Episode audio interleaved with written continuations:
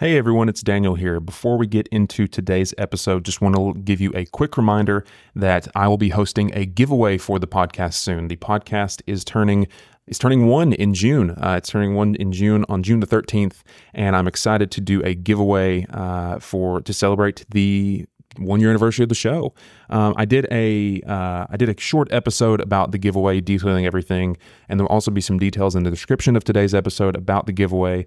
Uh, but just to quickly give you some details about how you can enter and what it's for, um, I am partnering with the Isaiah 117 House for this giveaway. If you are not aware, uh, the Isaiah 117 House is a Tennessee-based nonprofit organization that provides physical and emotional support in a safe and loving home for children awaiting foster care placement. Um, they have locations all across the Southeast United States, and they're a really, really great organization. And so I'm excited to have this opportunity to partner with them. If you want to uh, enter the giveaway, all you have to do is um, make a donation to the Isaiah 117 house through Venmo. Uh, you can make your your donation in $5 increments. So if you make a $5 donation, that will be one submission into the giveaway. A $10 donation will be two submissions, and so on and so forth. Uh, the winner of the giveaway will be announced on Monday, June the 12th, and they will receive the first ever Radio Face t-shirt, the first ever Radio Face sticker, and a $50 Visa gift card, all for all given to you, uh, shipped straight to you. Uh, so again, you can make as many entries as you like. All proceeds will go directly to the Isaiah 117 house. Uh, none of this will be coming back to me, so I really hope you take this opportunity to support this great organization, all the great work they're doing. If you don't have uh, to make a donation, you'll need to do it through Venmo. So if you don't have a Venmo account, you can download it for free on your phone, hook up your bank account, and then make a donation to uh, the Chambliss Center, which handles all the finances for the Isaiah 117 house.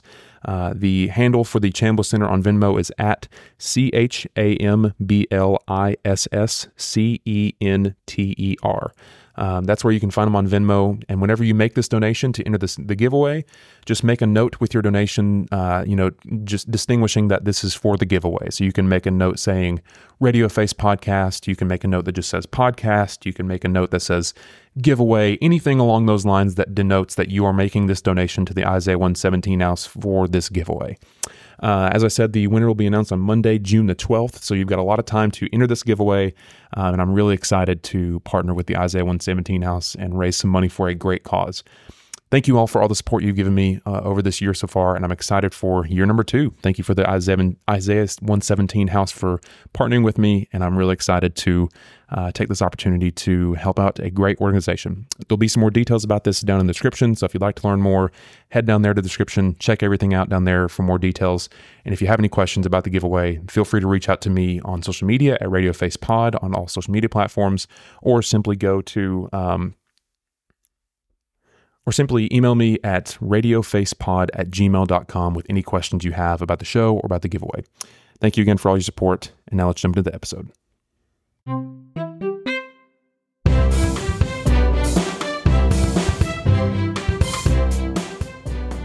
Hey there, everyone. Thanks for tuning in to another episode of the podcast. My name is Daniel Trentham, and I will be your host as always. Before we get started with today's episode, I want to let you know of a few things of note. First, you may or may not be aware that I host another podcast called The Third Seat. The Third Seat is unrelated to the podcast you are listening to right now, but if you'd like to check it out, then I will put a link in the description of today's episode that you can use to listen to it. If you like this podcast, then I really think you will like The Third Seat as well, so I highly recommend you check it out. Next, I want to let you know of a few ways you can support the podcast. First, be sure to tell a friend if you enjoy the show. Word of mouth is not only a great way to help support the show, but it's also zero cost. Secondly, if you enjoyed today's episode, then be sure to leave a five star review wherever you get your podcasts. Leaving a positive review is one of the best ways of not only supporting the show, but it also gives me direct feedback from you regarding how you feel about the show overall. I greatly appreciate if you decide to take the time to support the show in any of these ways. Finally, if you'd like to follow me or the show on social media, then feel free to check out the description of today's episode. Here you will find all affiliated and mentioned links, as well as how you can support the show online. As always, I want to thank you for tuning into and supporting the show. It really means a lot to me, and I hope you enjoyed today's episode as much as I enjoyed making it for you.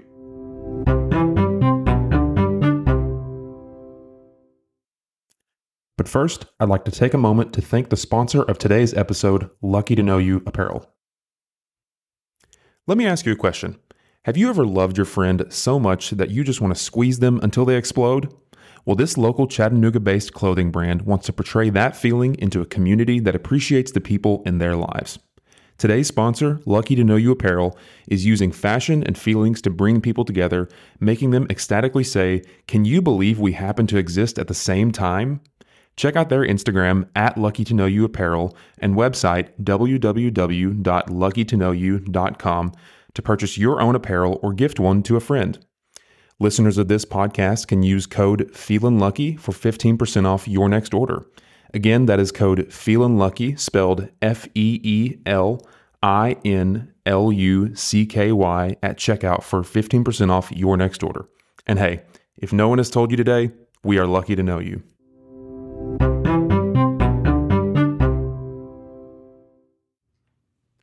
All right, everyone, welcome back to another episode of the podcast. My name is Daniel Trentham. I will be your host for this episode as always.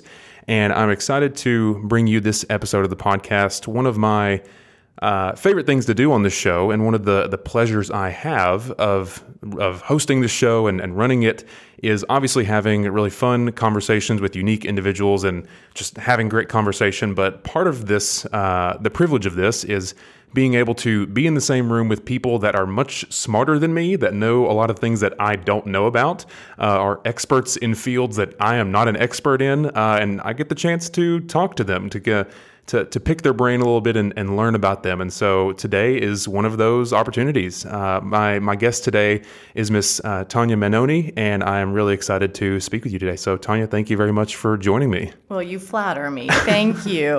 Absolutely. It's a pleasure to be here. Thanks. Yeah, yeah, for sure. So, uh, before we kind of jump into just the main conversation, would you care to just share a little bit about you, your story, and, and kind of what you do and how you got to where you are today? Oh, my goodness. Okay. So, if, you, I, if you can. in a nutshell, I'm a pharmacist. But really, when people hear that, I think one thing comes to mind probably what you've seen on the news like that person maybe counting the pills with that blue So, tray so funny enough, I, I worked at a pharmacy for like three years, not as a pharmacist, obviously, but I worked at a pharmacist, so I have a very good idea okay what, you're, yes, what you're talking about. Yeah. exactly so with me it all started with chemistry i just looked around and i was like i'm good at this and it kind of seems like nobody else is I'm going to go with this. So I got my chemistry degree and I really didn't know what I wanted to do with it. And I started doing research in pharmaceutical chemistry at the mm-hmm. University of Utah.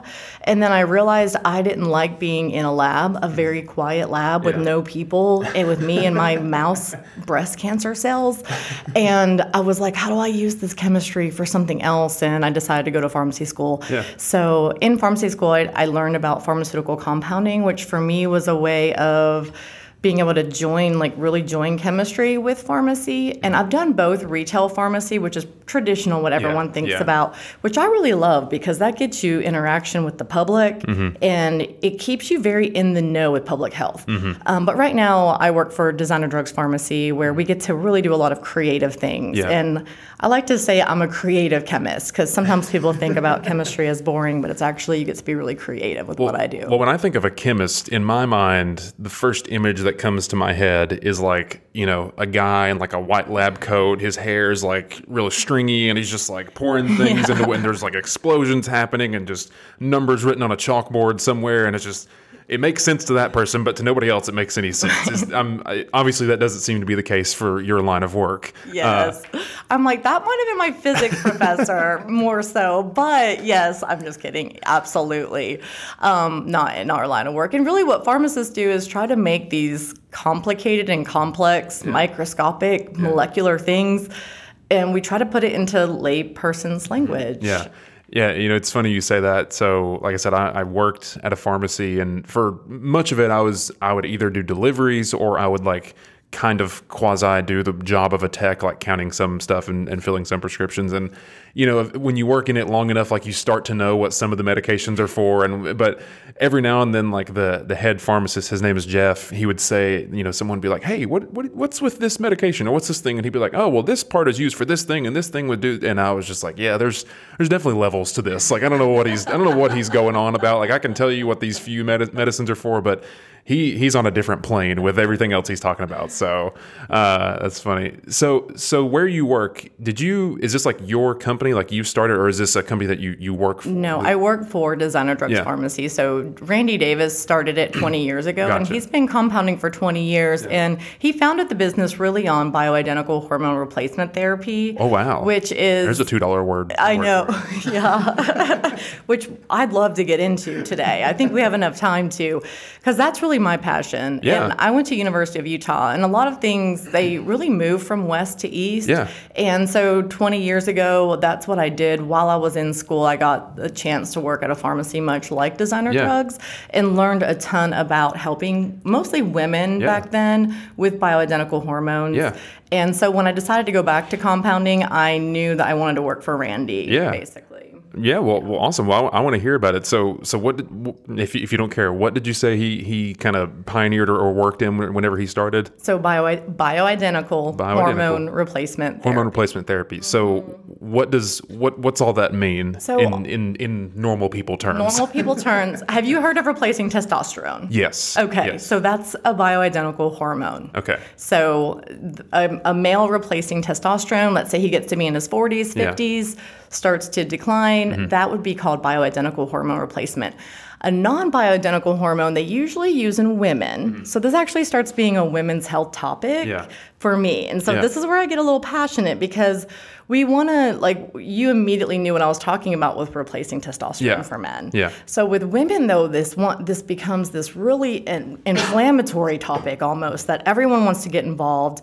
Um, we want to leave it up to the FDA what women are allowed to use, but oftentimes the FDA has approved non-bioidentical hormones which means they don't look just like the structure of the hormones our body makes Mm-hmm. so they're sort of kind of fitting into receptor sites and they're also doing a little bit of other weird things Yeah. to our bodies Yeah.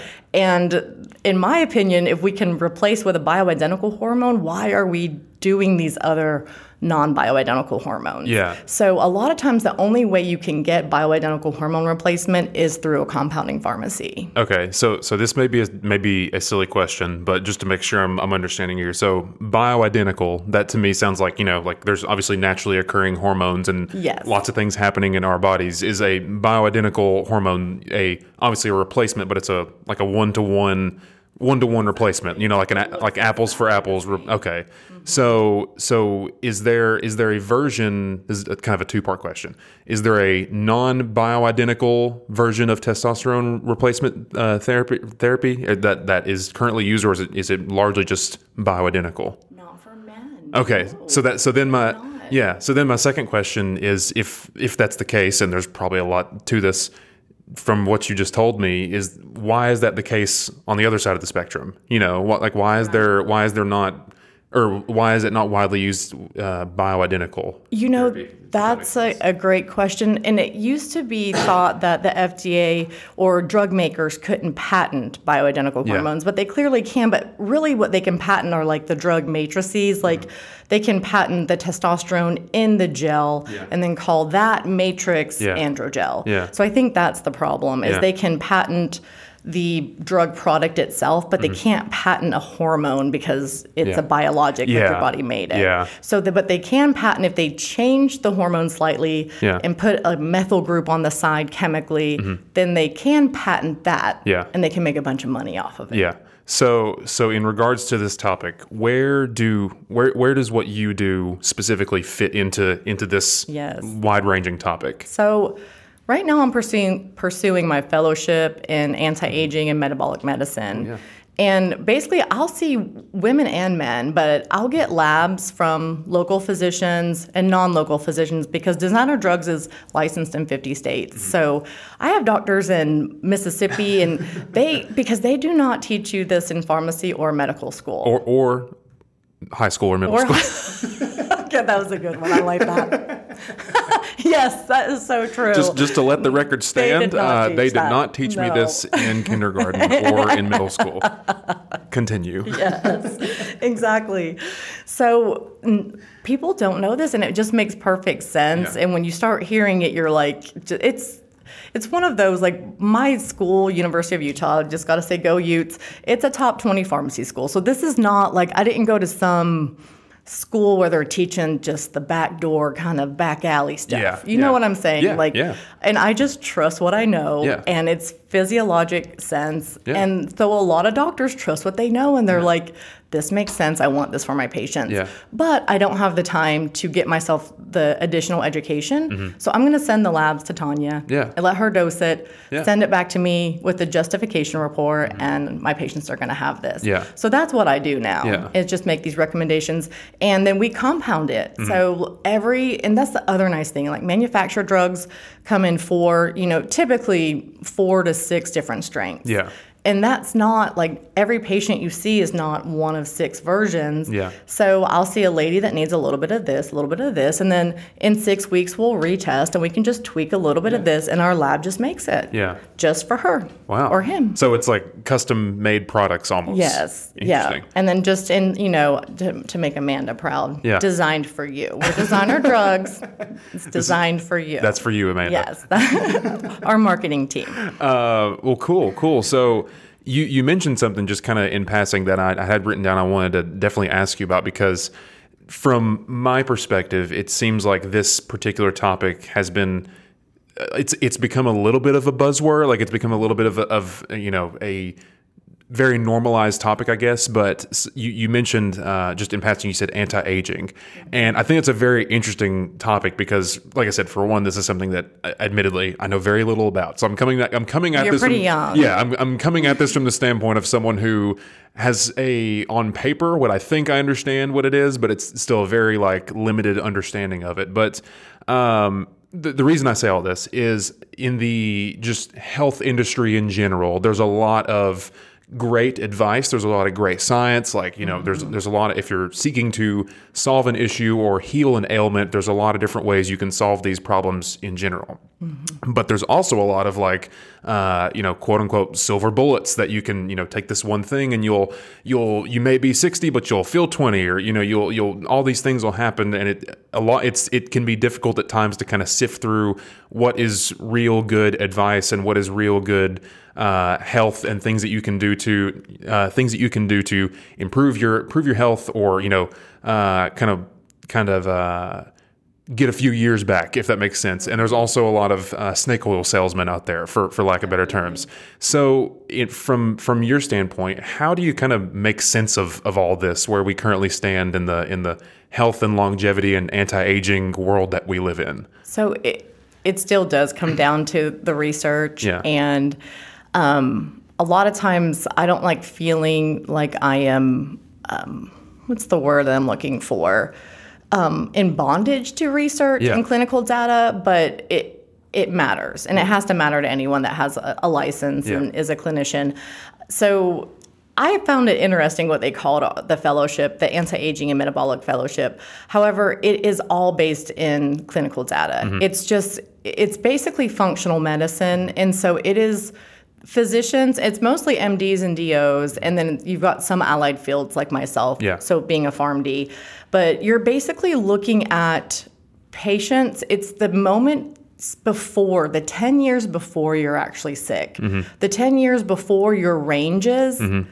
your lab values are out of range mm-hmm. because i've noticed from seeing patients we have these lab ranges these values that the ranges are so big that you are sick before the value flags high or Yeah. low Yeah. and it's interesting but you we do nothing about it usually Yeah. unless you're in functional medicine or metabolic medicine you're not going to do anything about it unless it's flagging high or low and i think that um, glucose and insulin are a great example thyroid stimulating hormones Mm-hmm. are a great example P- patients are feeling unwell even with lab values in normal ranges Yeah.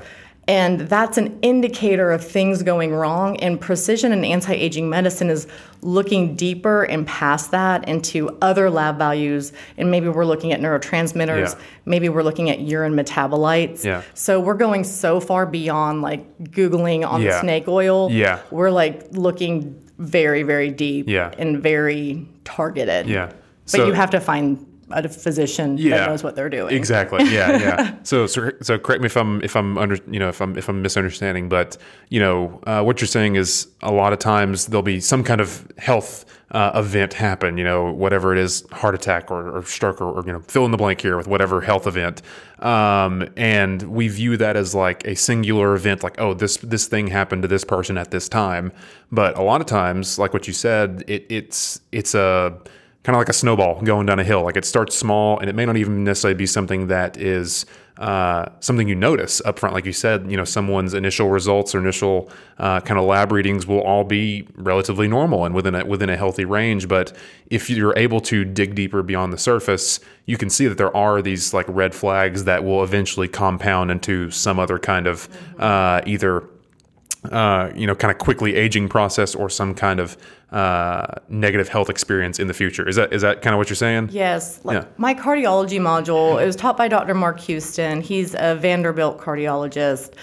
It was so riveting, but he put it as, you know, you have these patients as a cardiologist. I'm not a car- cardiologist, but he Hey, is. me neither. And I listened to him. So, and this is what he said. He said, you have these patients come in, and you're going to tell them everything looks great. Yeah. And then you're going to see them in three years. They're going to have had a very severe myocardial infarction. They're going to be like, Doc, where were you? Yeah. And that's what his point is. Like, there were indicators, if you had looked Yeah. at that visit that you told that patient that everything looks great, you're fantastic, that we could have gotten on top of that would have prevented that myocardial infarction. Mm-hmm. Yeah. And it's very interesting. He's actually broken it down to top 25 modifiable risk factors. It's Mm-hmm. very, very interesting because some of these are changes people could make in their lives, like literally right now. And Yeah. Yeah, it's fascinating. so, so what what are some of those? Because that was going to be my next question. is like, you know, you don't have to go. You don't have to give Yeah. every single thing. But Oh, I what, won't, but- but but what are some? You know, for for me, like again, there there is no shortage of like health advice, good and bad, Yes. on you know online and in person everywhere. Uh, but I think a lot of times, I think people can view really trying to get to the bottom of what is good and solid health advice kind of like something that's you know it's it's it's almost in a weird way there's so much to dig through and so much to find out and learn that it's just like you know it's like why even try like let's just let's just hope for the best and you know we'll just cross that bridge when we get there so in, I in can your see view that feeling. yeah Yes. yeah And that's why I love his book because his book is full of references because he's essentially done exactly like the why even try. He Yeah. actually did that. He Yeah. read everything, com- compiled every last piece of data. And fish oil is actually one of the top Yeah. omega 3 fatty Yes, acids yeah. is one of the top 25 modifiable risk factors. yeah. You if you will take fish oil, a thousand milligrams at least every day, you will have lower rate of myocardial infarction and stroke because it's anti-inflammatory Yeah. and anti-lipid. Well, It'll that's- lower well, That's cholesterol. good, that's good to hear for me personally because I do take fish oil. Good. I know. I think that, that is one everyone should take. I give Yeah. it to my kids. I recommend it to the elderly, Yeah. to everyone. Yeah. So so um, that's I, I wanted a kind of a two parter question here. Uh, one, I, I know fish oil like is talked about a lot. It's like you know Mm-hmm. omega threes and omega this and all these different things. But like, what is it about that specifically? Because like I have heard a lot of good things about it, and I from what I understand, I, I believe it is you know a good thing to uh, to take and, and a good thing to use. And as you're saying, it's also a good thing. But what what about it it makes it so good for you? If that makes sense. So to put it into my pharmacist, into layperson terms, so it's the DHA and EPA in Yeah. it, and you always want to look at those two because those are the actual omega-3 fatty acids, and it's all just about the the density of the oil. Mm-hmm.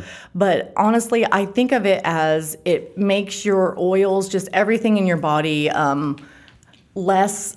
Less goopy, less viscous. Everything's flowing better, and I know that Is, sounds is, is, that a, funny. is that a technical pharmacy It's term? exactly. Goopy. No, it's a Tanya pharmacy term. That is what makes people come back to me because I may, they remember it.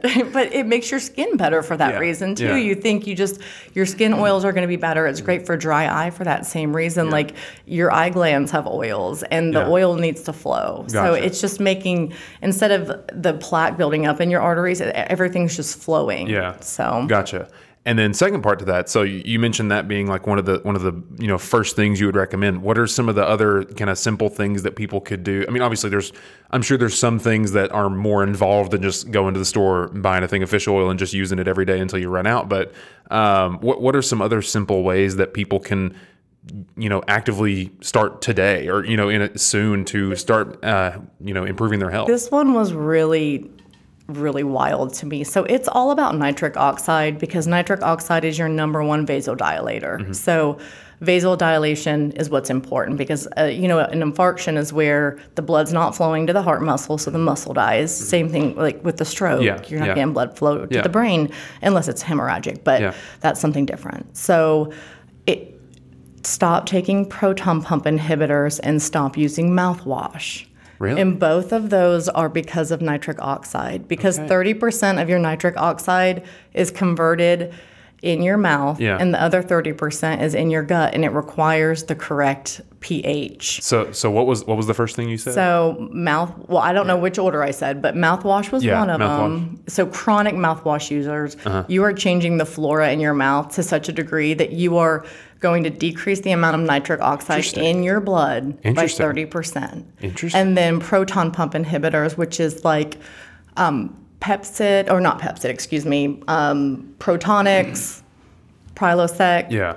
omeprazole. Gotcha. All of those, Yeah. which people, some people live on. Yeah. Like those are acid reducers. Yeah.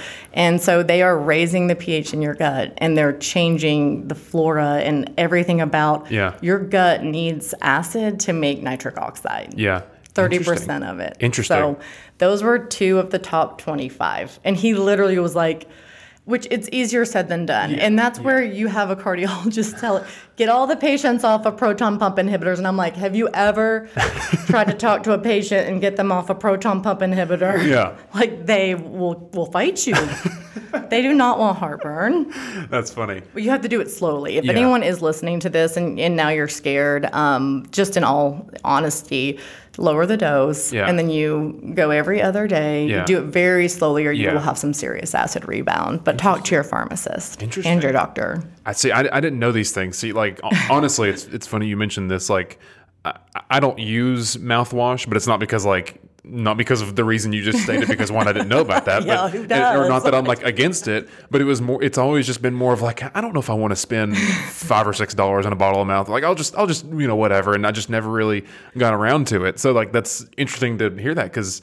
Like I said, I, I know very little about all these things, so to me, it's just like, oh, it's mouthwash. It makes Yeah. your, you know, feel and smell all minty, and there you go, you're good to go. But I, you know, it's it's interesting, and you brought up something kind of that I've, I've for the last few years I've been like mildly interested in is the the impact that our uh, our gut has kind of on just on overall health, not just from a standpoint of like you know your stomach might hurt, but you kind of briefly mentioned it there, like um, the the kind of uh, what's the, what's the words I'm looking for here? Kind of the, the bacterial environment in your in your gut. If, if yeah, exactly. Like the impact from what I've learned. Microbiome. Micro. That's the word. I was like, what's the word I'm looking for here? The micro the the microbiome kind of in your gut. The impact it has on your overall health is something that.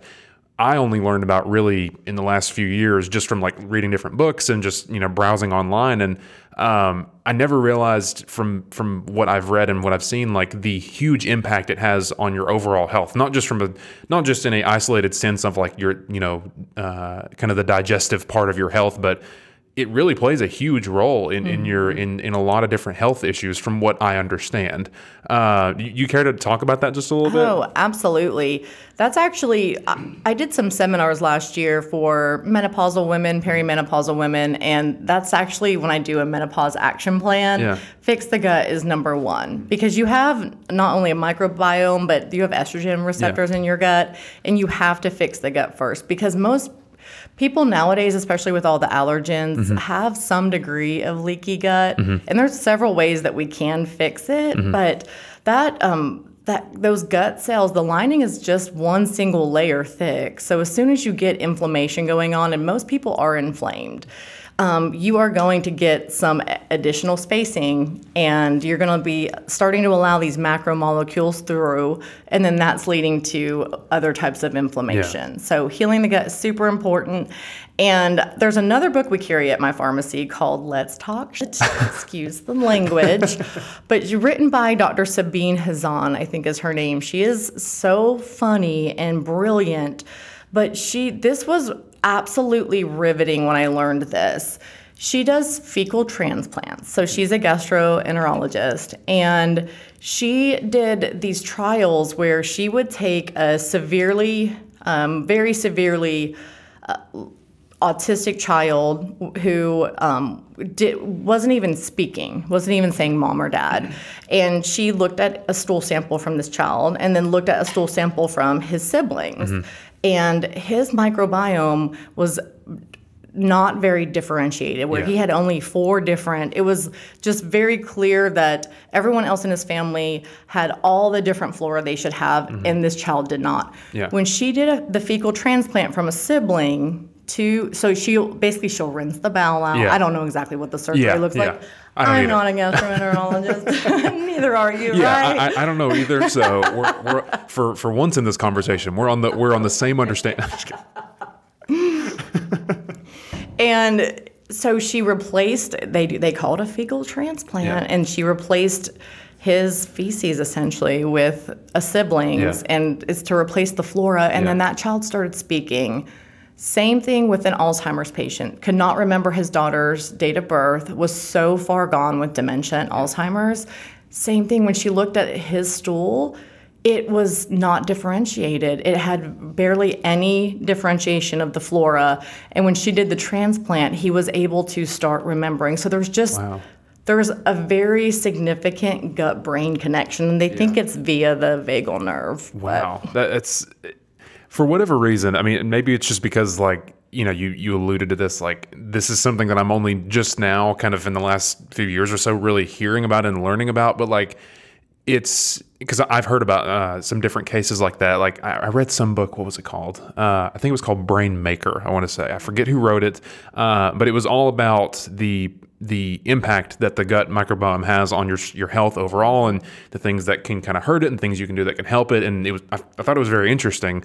Uh, but they had mentioned something similar to what you had talked about with the with the autistic child, and I just it, they they weren't making the case that like this is a surefire way to like reverse something like that because obviously there's more factors that go into it, but they were very clearly making the distinction that this definitely does play a factor in in you know this person's health and can very well play a factor in your own health. Yes. Uh, and he was you know I, I forget the author's name. I'll have to look it up, but um, he was kind of making the point of a lot of the health issues we, you know, in a in a kind of first world country, like a lot of the things we deal with, he wasn't necessarily saying that they are because of our, you know, lack of diversified micro, mi- mm-hmm. microbiome, uh, but that definitely plays a very large role, and we don't really think about that a lot. We don't really think about how that's been impacted over the years due to, you know, our environments or due to the food that we eat or things like that. And I just thought it was really interesting because it seems like, for whatever reason, it is how I understand it, the microbiome seems to be such a, a heavy hitter in our overall health, yet it's something that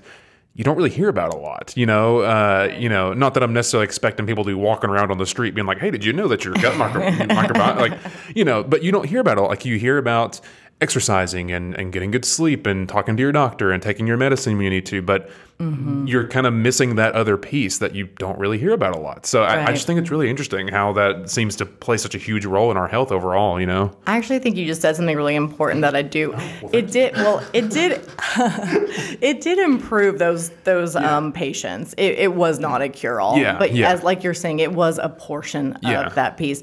And I think we hear about it now um, only really with regards to probiotics, yes. I think. And then some of the health food community is getting really into um, you know, doing the fermented foods yeah. and the kimchi and yeah. instead of probiotics. Yeah. But we do a lot of um, my favorite thing to use to heal the gut in the functional medicine community is called low dose naltrexone. I just want to plug that real quick for anyone that's yeah. listening um, because it is just a really neat medication, a really neat therapy that will heal the heal an inflamed gut that is allowing those larger macromolecules through in about six months. Yeah. So, So- you have to use that and replace as Yeah. well some Yeah. probiotics. Yeah. So so on this topic, uh, and and I'm I'm glad you brought it up because uh, in that in that book I read, he was like a huge huge kimchi fan, and I've I've yet to come around on kimchi because like. I've, I've tried to like it. It's just it's one of the things that I, I don't know. I haven't I haven't loved it yet.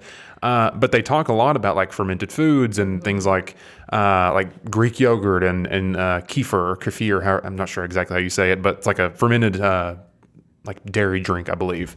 Um, does that like is, is there some legitimacy to not not that you know if you eat a bowl of Greek yogurt it's gonna like replace you overnight, but is there some legitimacy to uh, the role that that can potentially play in in helping uh, you know uh, help one's help one's health if that makes sense? I think so. I'm a huge fan of the whole foods Mm-hmm. in, in general, like using whole foods first and using Yeah. diet first, Yeah. and then filling the gaps with supplements, and, Yeah. and then using medications if you need to. Yeah. And I know people a lot of times think that pharmacists. I'll, I'll have people usually preface the conversation with me of like, well, hey, I, I want to try something healthy first, as if I'm like, no, take the drugs. I don't want you to be healthy. So I know, and it makes me so sad because Yeah. actually that is my entire education at where I went to school, anyways, was Yeah. always we always learned the lifestyle intervention first. Yeah. And then the diet intervention first, Yeah. and then non, even non-pharmacologic therapy, Yeah. and then pharmacologic therapy. Yeah. So that is how your pharmacist is taught. Just everybody out there, just know that we are not like dying for you to be on medications. That would be the drug company, not your pharmacist. There's a difference. Yeah, yeah, and I think it's interesting too because there's so many different layers to like this whole conversation. I I, I find it very interesting, but um, you know, from what I can see, I think a lot of times many people's attitudes towards what you just said of kind of like you know examining your lifestyle first and then examining your habits and then your diet and then like so on and so forth. And then kind of i don't want to say a last ditch effort but kind of not not letting medication be the crux of your health if you can help it. Like i, I know that there are people that have uh, you know disorders and diseases that they they have to take medicines for and obviously we're not talking about about that right now.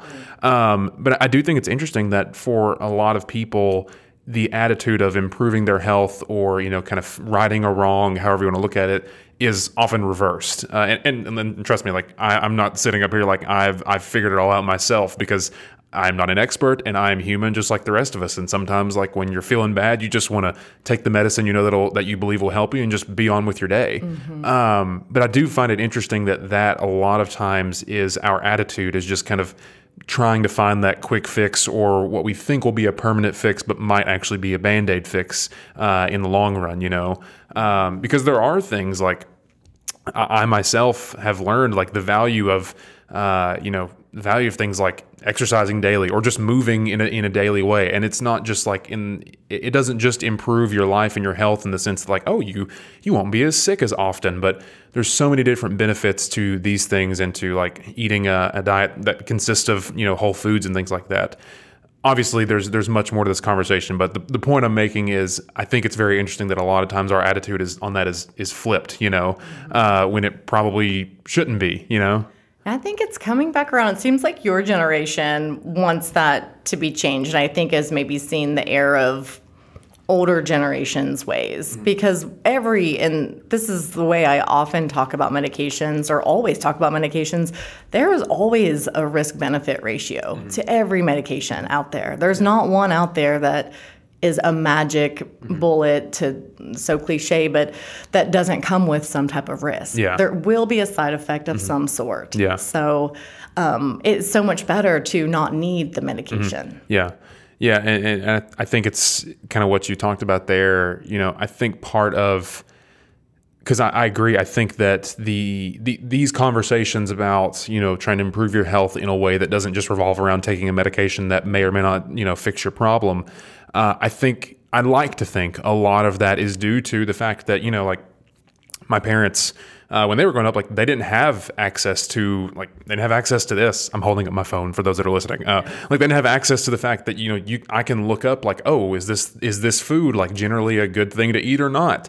Should I trust this kind of medic? Like they didn't have that, and so growing up for them, it may have just been like what their parents told them, or just kind of what their friends told them, or they just kind of you know their doctor was the trusted one, so they just went with what they told them. But at the, like there's also a flip side to that coin because there's just as much good as there is bad that you can look up. Like for every good article of like, oh yeah, you should eat more of, of more broccoli. I don't know, whatever. There's going to be ten other articles that's like, no, don't do that. This is a terrible thing. You're going to ruin your family lineage, lineage if you do this one thing. And it can be hard at times to kind of parse through that and make sense of what's good, what's bad, what's worth your time, and what isn't. You know, so it's a i think it's a kind of a human issue that we will always have. It'll just always come in different ways ways shapes and forms. You know the the kind of health issues and the and the making sense of everything the the way that my generation does now is going to look different from my parents generation. And is going to look different from you know my kids generation. It's gonna it's gonna all be different but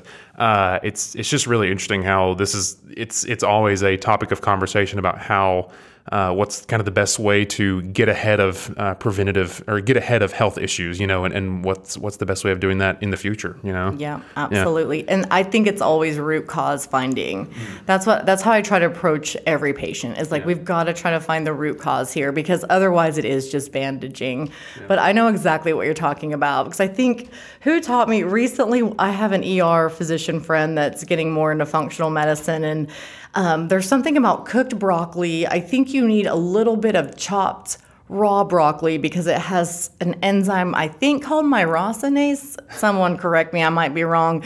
And you need that enzyme because then it converts the sulforaphane into something else. And I was like, oh my lord, like how how will any of us ever know? And yeah. that's where it's just like eat eat your whole foods. Yeah. Just like eat your whole foods, yeah. do your best. Yeah. exercise. Yeah. Yeah. No, it was And then take a good phyto multivitamin. Yeah. yeah. No, it was funny. I I, I uh, also heard uh, I forget what it was, but it was some podcast with this this health expert, and they were like they had talked about some. It was some kind of cruciferous vegetable, and they were like, yeah, when you eat it, like you know, when you cook it, this kind of vitamin or this kind of mineral gets absorbed by your body at this rate. But if you add, I forget they said something like, but if you add just a little bit of like ground mustard to it, then this the rate of absorption with this vitamin or mineral will get absorbed like 10 times the normal speed. And I was like, okay. So I, like I had some mustard like ground at my apartment. I was like, okay, I'll put it on like whatever.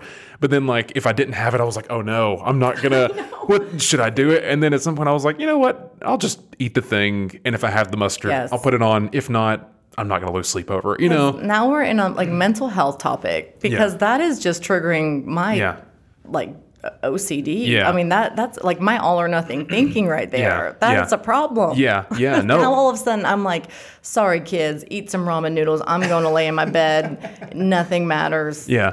Yeah. no, it's and it's funny you mentioned that. Like that is something that like I have personal like my my relationship with food and just my diet in general has been something that I've personally dealt with a lot in my own life, but I know that that's such a for a lot of people that's such a difficult thing to move past because it's who who doesn't want to live like a healthier life? Like if, if you people that are unhealthy generally know that they are unhealthy. Like it's it, it's not hard to like people know that. Uh, but it's not always as simple as just being like oh well you should just eat you know a cup of raw broccoli every day and you'll be you'll be good. Like if it was that simple more people would do it like it, it's just not because it's very difficult uh, our relationship to food we oftentimes have that all or nothing mentality. It's like, oh, well, I, I really want this cookie and I've done really well, but if I eat this cookie, I'm afraid that just like all my progress will go out the door and I'll just say, you know, forget it. What was the point anyways? And I'm just, you know what, you know what? I'll just eat this whole box of cookies. Like it can very easily kind of snowball downhill into, a, and it's, it's such a difficult thing to overcome at times, you know?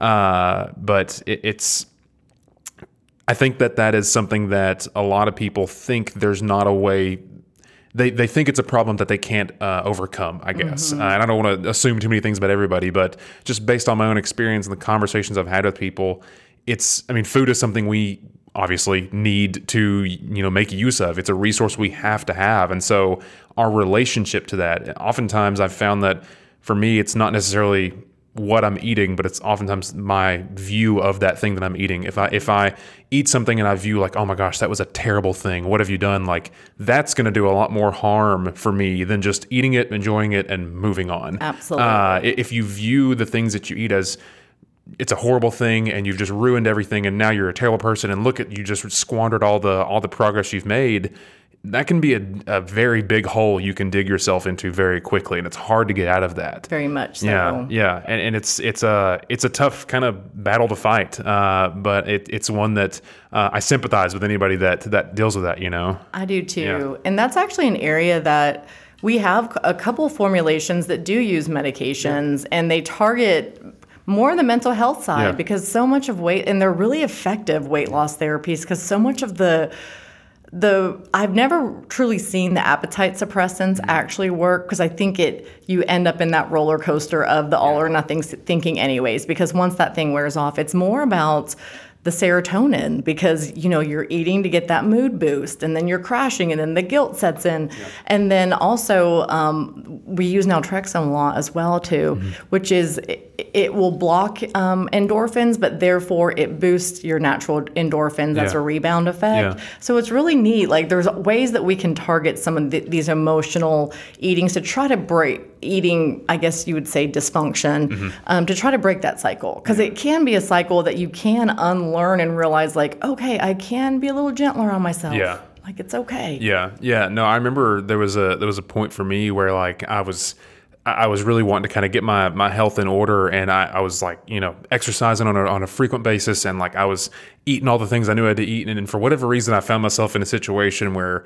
Uh, like there was some, there was like food, and someone had made like some, like some cookies, and in my mind, I was like, "Oh my gosh, I would, I would love to have one of those cookies. But I was like, Daniel, no, you can't have that. Like that's not allowed. Like you you can never eat one ever again. Oh, and it just and, and yeah, in my mind I was like for a moment there I was like, man, I just I can't like man, I'm, I'm never gonna be able to eat these things again. And I had to realize to myself like life is too short to not enjoy these things sometimes. And if you you know if you want to enjoy something, just enjoy it. Like that's perfectly fine. Obviously, don't you know? Don't make cookies and milk your you know the crux of your diet. But one is not gonna is not gonna you know over is not going to overrule all the progress you've made. And and honestly, I would I would say in my personal experience, having a little bit of fun every now and then and eating that dessert when you you know when you want to, it can be a, a stepping stone to you to live a more healthy life. Uh, not obviously not like eating a whole cake by yourself, but when it's your birthday, eat a little bit of cake. Like have a good time, you know, enjoy it, and then let that let that remind you that you can enjoy these things and also you can live a healthy life and eat the things you need to eat and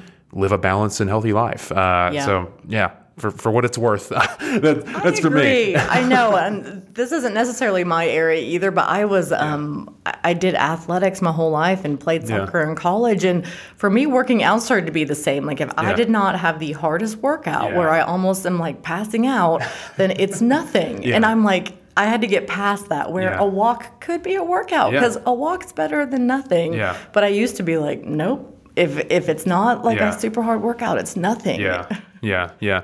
No, I agree, and, and that the the all or nothing mentality in a lot of ways can be a very very detrimental thing. Uh, so I agree. Something I kind of changing the subject a little bit. Something I want to ask you about that you know in kind of in line with buzzwords and things that have been tossed around a lot recently. Uh, so this this may sound silly, but I hear a lot about the the conversation i guess i'll put it this way the, the conversation that people have around the impact that the sun has on us and obviously i know that we can get sunburnt and like that's a bad thing Yeah. but i hear you know i hear a lot of people that they'll talk about like oh you need to put this kind of sunscreen on every day and you need to make sure you're wearing this every day or else you're gonna mm-hmm. look like you know like an old leather jacket in the future or something like and, and it's such a I know nothing about it. Like I hear it, I hear it a lot, and I hear people talk about this a lot. And I guess my question for you is, what positive and negative impacts does the sun play on on our skin as a as a whole? Like I know, obviously, um, I'm, know obviously we need to be in sunlight to a degree, and we need to get vitamin D from it, but. Mm-hmm. There's there's two very prominent kind of sides of this conversation that I hear a lot. One being you need to be outside, you need to get sunlight, enjoy it, be in it, feel it, use it, be in the sunlight. And there's also the conversation of like, if you're in the sunlight for 10 minutes, you're going to look like an old old baseball in the future, you know? So like, Yeah. what, how, how do, how do we make sense of all this? I um so from a ki- skincare perspective, I'm going to say to use on your face and your arms. a a physical sunblock. Yeah. That those are my favorite. Physical sunblock is something that um, uses basically it physically blocks the rays of the sun instead of chemically. Yeah, that's what that's what. So you, do you mean like like clothes in the sense, or well, like what? clothes can be physical, um, but no, I actually mean titanium dioxide or zinc oxide. Okay. So those are actually minerals that sit on top of your skin, Oh. and they're great for sensitive skin. You have to reapply them more often, unfortunately, but they don't cause like that redness reaction. Have you ever had that reaction, like when you put on sunblock and you turn red, or you feel hot? Uh, not not necessarily the red, but the, the hot. Yes. So then there's chemical Yeah. sunblocks, Yeah. and you've probably heard um, like PABA free and Yes. this, that, and the other because they can have reproductive risks, um, cancer risks in and of themselves, Yeah. um, and those are chemicals. So those those chemically alter the light so that Yeah. and those can be just really irritating to the skin. Like Yeah. they can cause acne breakouts, and those are just not my favorite. Yeah. So that's skin. Yeah. I think that the other part of it, like you said about vitamin D, Yeah. I think humans need to be outside. I, I would agree. Yeah. and yeah. I think they need to be in nature. Yeah. And I think they need to breathe some fresh air Yeah. and oxygen and feel the sun on their. I agree. No, I'm I'm a big proponent of riding with the windows down and feeling the sun on you whenever you're whenever you're you're driving. Uh, but but what kind of what you mentioned though, so I've, I've already forgotten the the names of them. but titanium yes, dioxide. yes. So so what? Two two parts. What exactly? How do you come into like? How, how would I go and get that? And how do you apply that? I guess. Oh, that's typically it's going to be it's going to look no different than any other sunblock. It's just going to say physical sunblock or titanium. It, it's going to say it in the active ingredients. Gotcha. So it's going to look no different. It's going Okay. to be your basic cream or spray Oh, or gotcha. or anything. You're not going to find it in gel because in the old days it used to be that classic like that white nose that you would see Yeah. in Well, the 80s yeah. like that was zinc Yeah. but it's come a long way. Now it's micronized and like they use like nanotechnology Yeah. and they've made the particles so small that it doesn't look as bad as it used to. So when I when I think of zinc, I think of like the supplement that people take. Is that any way of helping it, or is this oh, something oh, totally Oh, different? No, totally different. Because Okay, you do okay. need the phys- you need it on your skin because Gotcha. it's physically blocking Okay, the gotcha. sun's rays. Yeah. See, I didn't know that. See, see, in my mind, and that, that's why I want to ask. Like, I, I, I definitely felt like there was some kind of protection that would be advised, but like, there was a part of me that's like, I don't want to go and have to buy like a bunch of sunscreen and apply it all the day. Like, I work an office job. Like, what? It's gonna be so weird if I walk in and I'm just like white and pasty on my face. I'm like, hey, guy, like, you know, I was like, what, what, what do I need to do here? You know? Well, I Yeah. would if I was you. They do make really nice Yeah. mineral, even tinted. And I know that sounds funny maybe to you, but um, you do need to be applying some Yeah. type of sunscreen in the morning to your face because it will even know. driving. Yeah. because you're getting a lot of sun that you don't Yeah. know about. Yeah. But again, with y'all's generation, it's a little different Yeah. I feel like the younger generation were so more conscious conscious of it. Uh-huh. But like my generation, you know, we were like doing the baby oil on like laying out on the roof Yeah. because the you know the roof was black. Yeah. Yeah. So I think you guys are going to be fine. So so are the are these products are these things you can like go buy at Walmart or CVS or something? Okay. Yep, Well, everywhere. Mm-hmm. Interesting. Interesting. I didn't know that. Well, I'm definitely gonna have to look into that because They even they for sure make a really cool men's something Yeah. or another that has SPF something in it. cool. For sure. Cool. Yeah. Well, I, apply it every morning. interesting. Well, I didn't know that. Well, I'll have to I'll have to go and check that out. Because that way, if it feels like a lotion and it's Yeah. just like, you know, nice to apply, it's not a big deal. Yeah, yeah. Well, and that's why I say, like, in my mind, like, whenever I hear about, like, you know, apply these things, I'm like, I don't want to.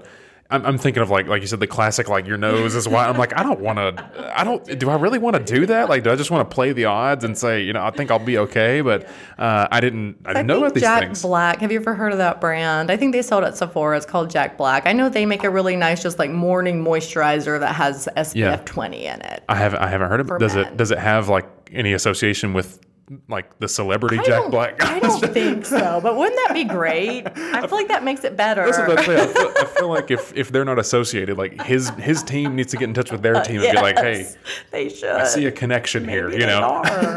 but it seems like his face should be right on the front if they are, and it's not. so That's awesome. Uh, b- before we kind of begin wrapping up things here, one, one kind of final thing I want to ask you about. So, you said towards the beginning uh, that you've always been interested in chemistry, uh, and, and I, am interested to ask you a little bit about that because uh, I am I consider myself to be a fairly curious person. Like I like to learn new things, but chemistry was always a field that I was good enough in it that I could I could pass like chemistry one and two in high school and college, but like it was never something I felt like I had a great grasp on, and it was always something I was kind of like, yeah, once I'm done with that, I'll I'll just let it kind of be its sure. own thing. And my fiance, she uh, a couple semesters ago, she took organic chemistry, and like that's like the class, and you know it's it's it's a class that you hear a lot of horror stories about, and you know she was definitely glad to be done with it when she finished it, and so my my question for you is one: Did you enjoy organic chemistry? Just out of curiosity, uh, and and two, what what is it do you think about just chemistry in general that attracted you to it? Uh, because part of the reason I asked that is my dad also he is also he's not a pharmacist, but he is a uh, he's an internal medicine doctor, and he okay. loves chemistry, loves it all the time, and.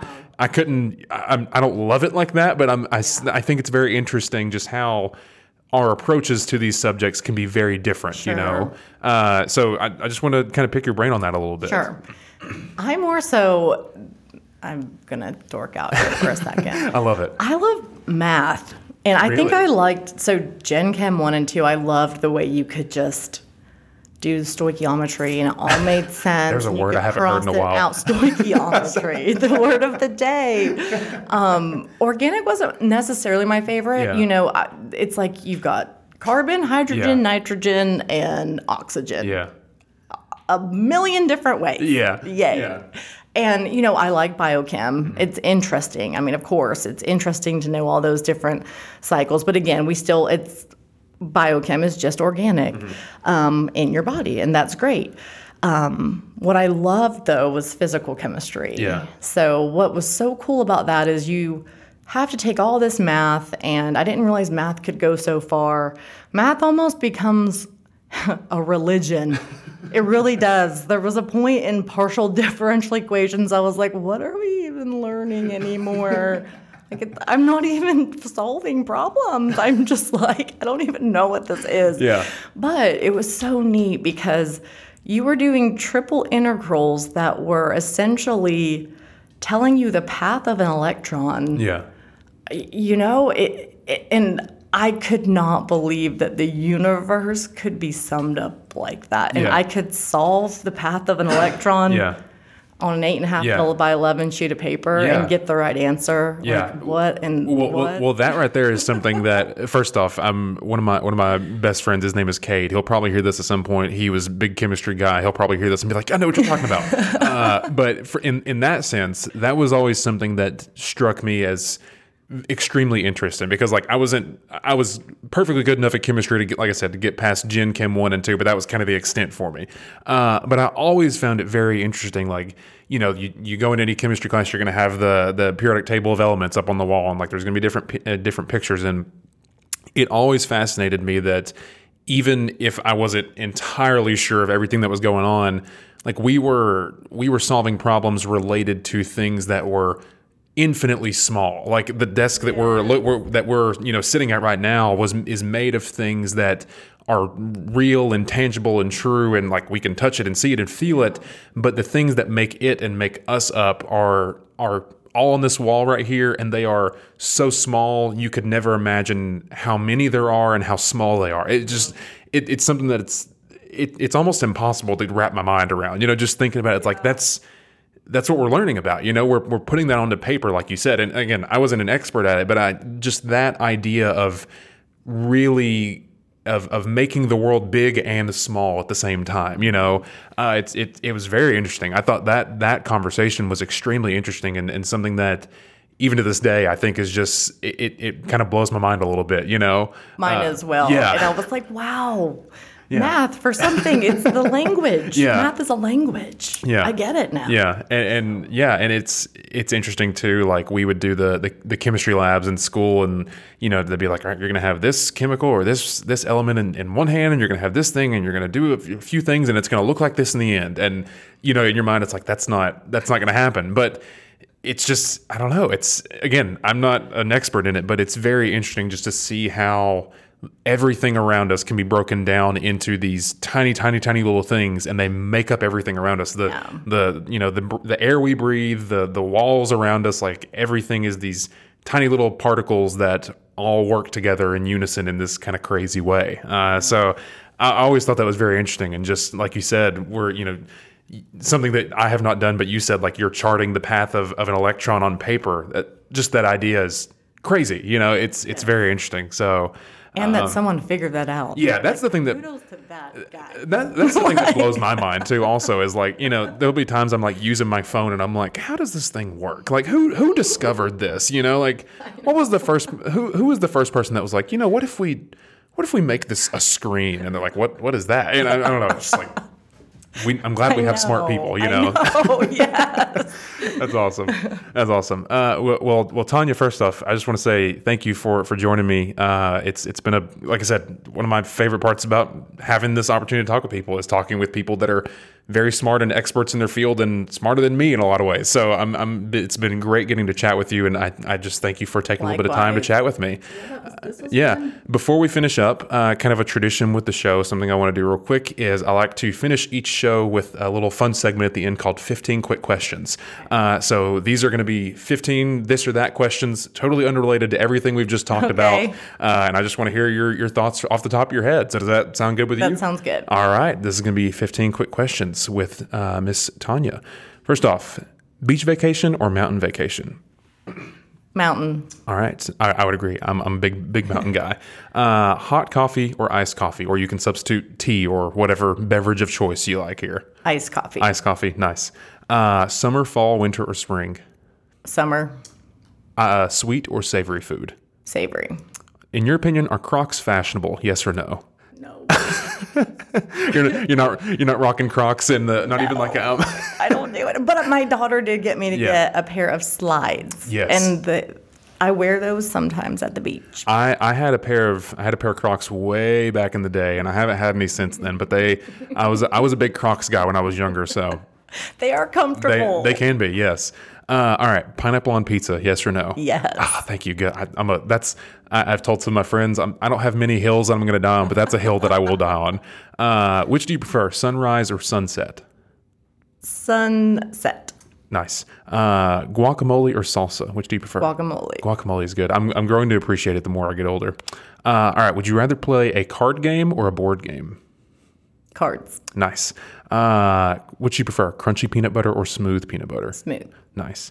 Um, would you rather read the book or see the movie? Read the book. Who, in your mind, wins in a dance battle, The Rock or Kevin Hart? Oh, The Rock. he wins at everything, anything. Uh, all right. Which decade do you prefer, 70s, 80s, or 90s? 90s. All right, last two questions here. Of the kind of four final major holidays in the year, which do you prefer? Halloween, Thanksgiving, Christmas, or New Year's?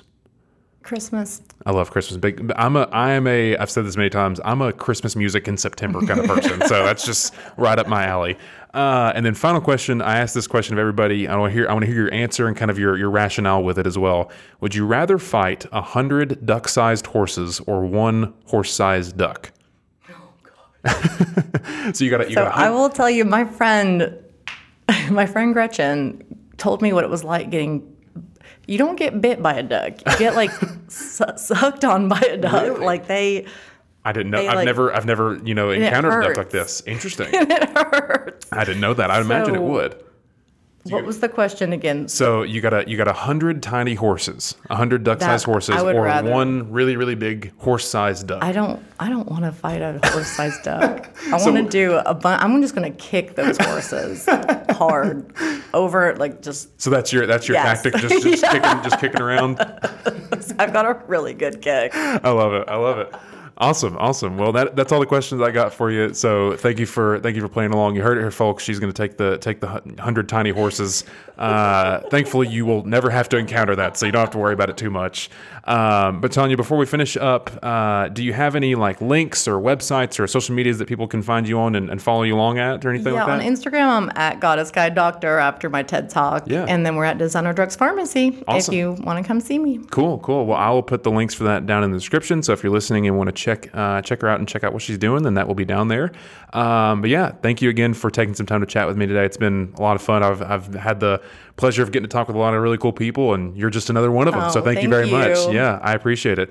Uh, and to everybody out there listening, thank you as always for tuning in. I appreciate you taking some time to uh, check in on the conversation today. Uh, if you'd like to check out any of the links as were mentioned, they'll be down in the description. If you'd like to follow me or the podcast, that will also be in the description. And if you'd like to contact me, that will also be down in the description. Uh, again, thank you for coming in and thank you all for tuning in. I will catch you all on another episode of the podcast. Goodbye, everybody.